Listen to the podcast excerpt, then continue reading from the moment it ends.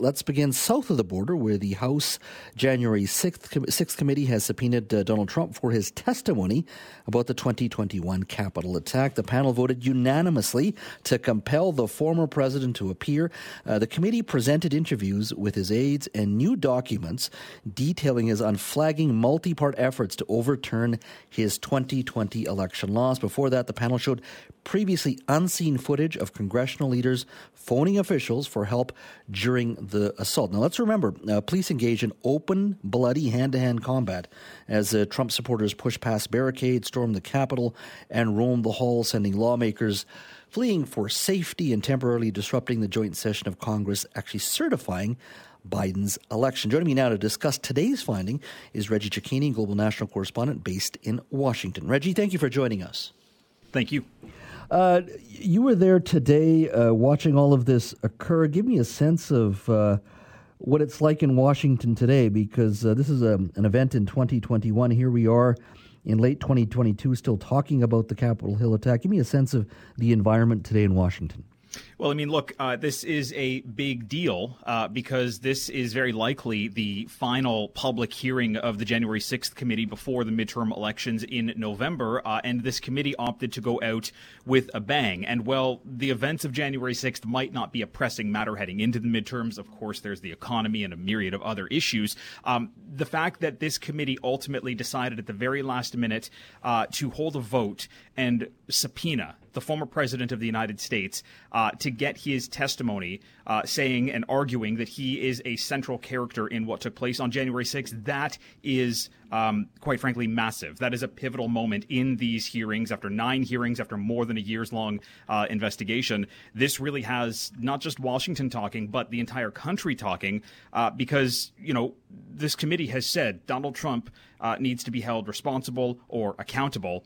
Um, and they're now looking to say, look, Mr. Trump, this is your opportunity. Set the record straight if we're wrong.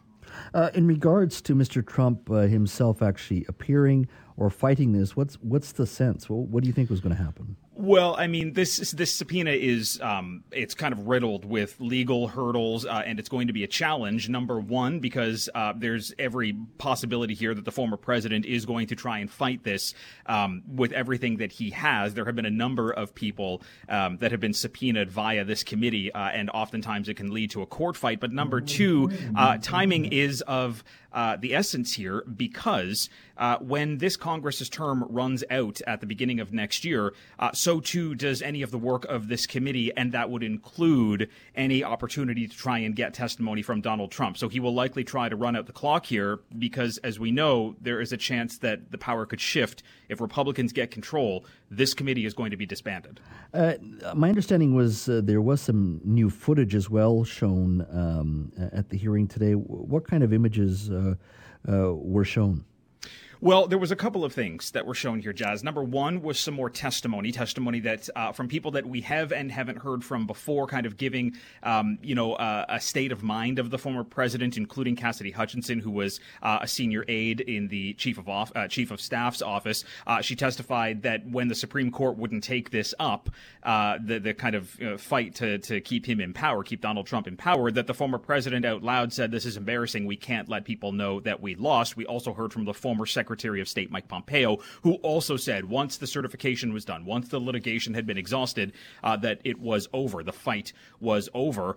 There was also tape that was played uh, from the moments that the Capitol was being attacked, showing um, uh, uh, leading lawmakers, including Nancy Pelosi, Chuck Schumer, Mitch McConnell, all of the congressional leaders at the time huddled together, doing what they could to try and secure the building as they themselves were discussing potential safe locations that they could be brought to uh, throughout Washington, D.C. and beyond. There was also, Jazz, a moment where it showed Nancy Pelosi on the phone with the former governor of Virginia, Ralph Northam, discussing potential National Guard deployment. That is something that lies at the authority of the President of the United States, but it completely contradicts uh, the GOP talking point that Speaker Pelosi worked to block the National Guard from getting here. So this was just another opportunity for this committee to say, look, the information that you have been getting from some members of the Republican Party is not the truth. Mm-hmm. Uh, you're heading into midterm elections, as you said. Give me a sense of where you, where the American public are at this moment. I mean, we've got issues of, um, just like Canada, of course, inflation, ec- economic concerns, p- potential recession uh, coming as well. On top of that, you've got still conversation about a past president. Uh, um, will this matter in regards to where Americans are today? I don't think that this is going to be a driving factor for um, people to get out uh, and vote, be it for Republicans to ensure that you know Republicans are able to get a majority, or for Democrats to ensure that they can kind of stave off any kind of um, you know Republican threat. This is far down on the list because, uh, like you said, you know the economy issues surrounding um, healthcare when it comes to women's reproductive rights. These are still driving factors for Americans. These are still um, kind of kitchen table topics, not so much what took place on January 6th. There's also, uh, you know, an issue here when it comes to even the safety of elections, and that in of itself, which plays back to 2020, uh, is kind of being looked at through a different lens right now as the threats towards 2022. So, regardless of what this committee is able to put out in a report, regardless of if they're able to get the testimony from the former president, uh, this is still an important moment in history because, as we heard from Representative Liz Cheney, an outgoing Republican, the goal here is to ensure that a January 6th never happens again again. Um, kind of going beyond that, though, Jazz, whether or not this makes a difference in this coming term uh, is still to be seen. The Ju- Department of Justice is still carrying out its own parallel investigation. That is not going to see time constraints. They potentially could take any criminal referrals. So just because Congress is no longer looking into this, um, the Department of Justice and its agents will continue their investigations. Reggie, thank you for your time today, my friend. Thank you.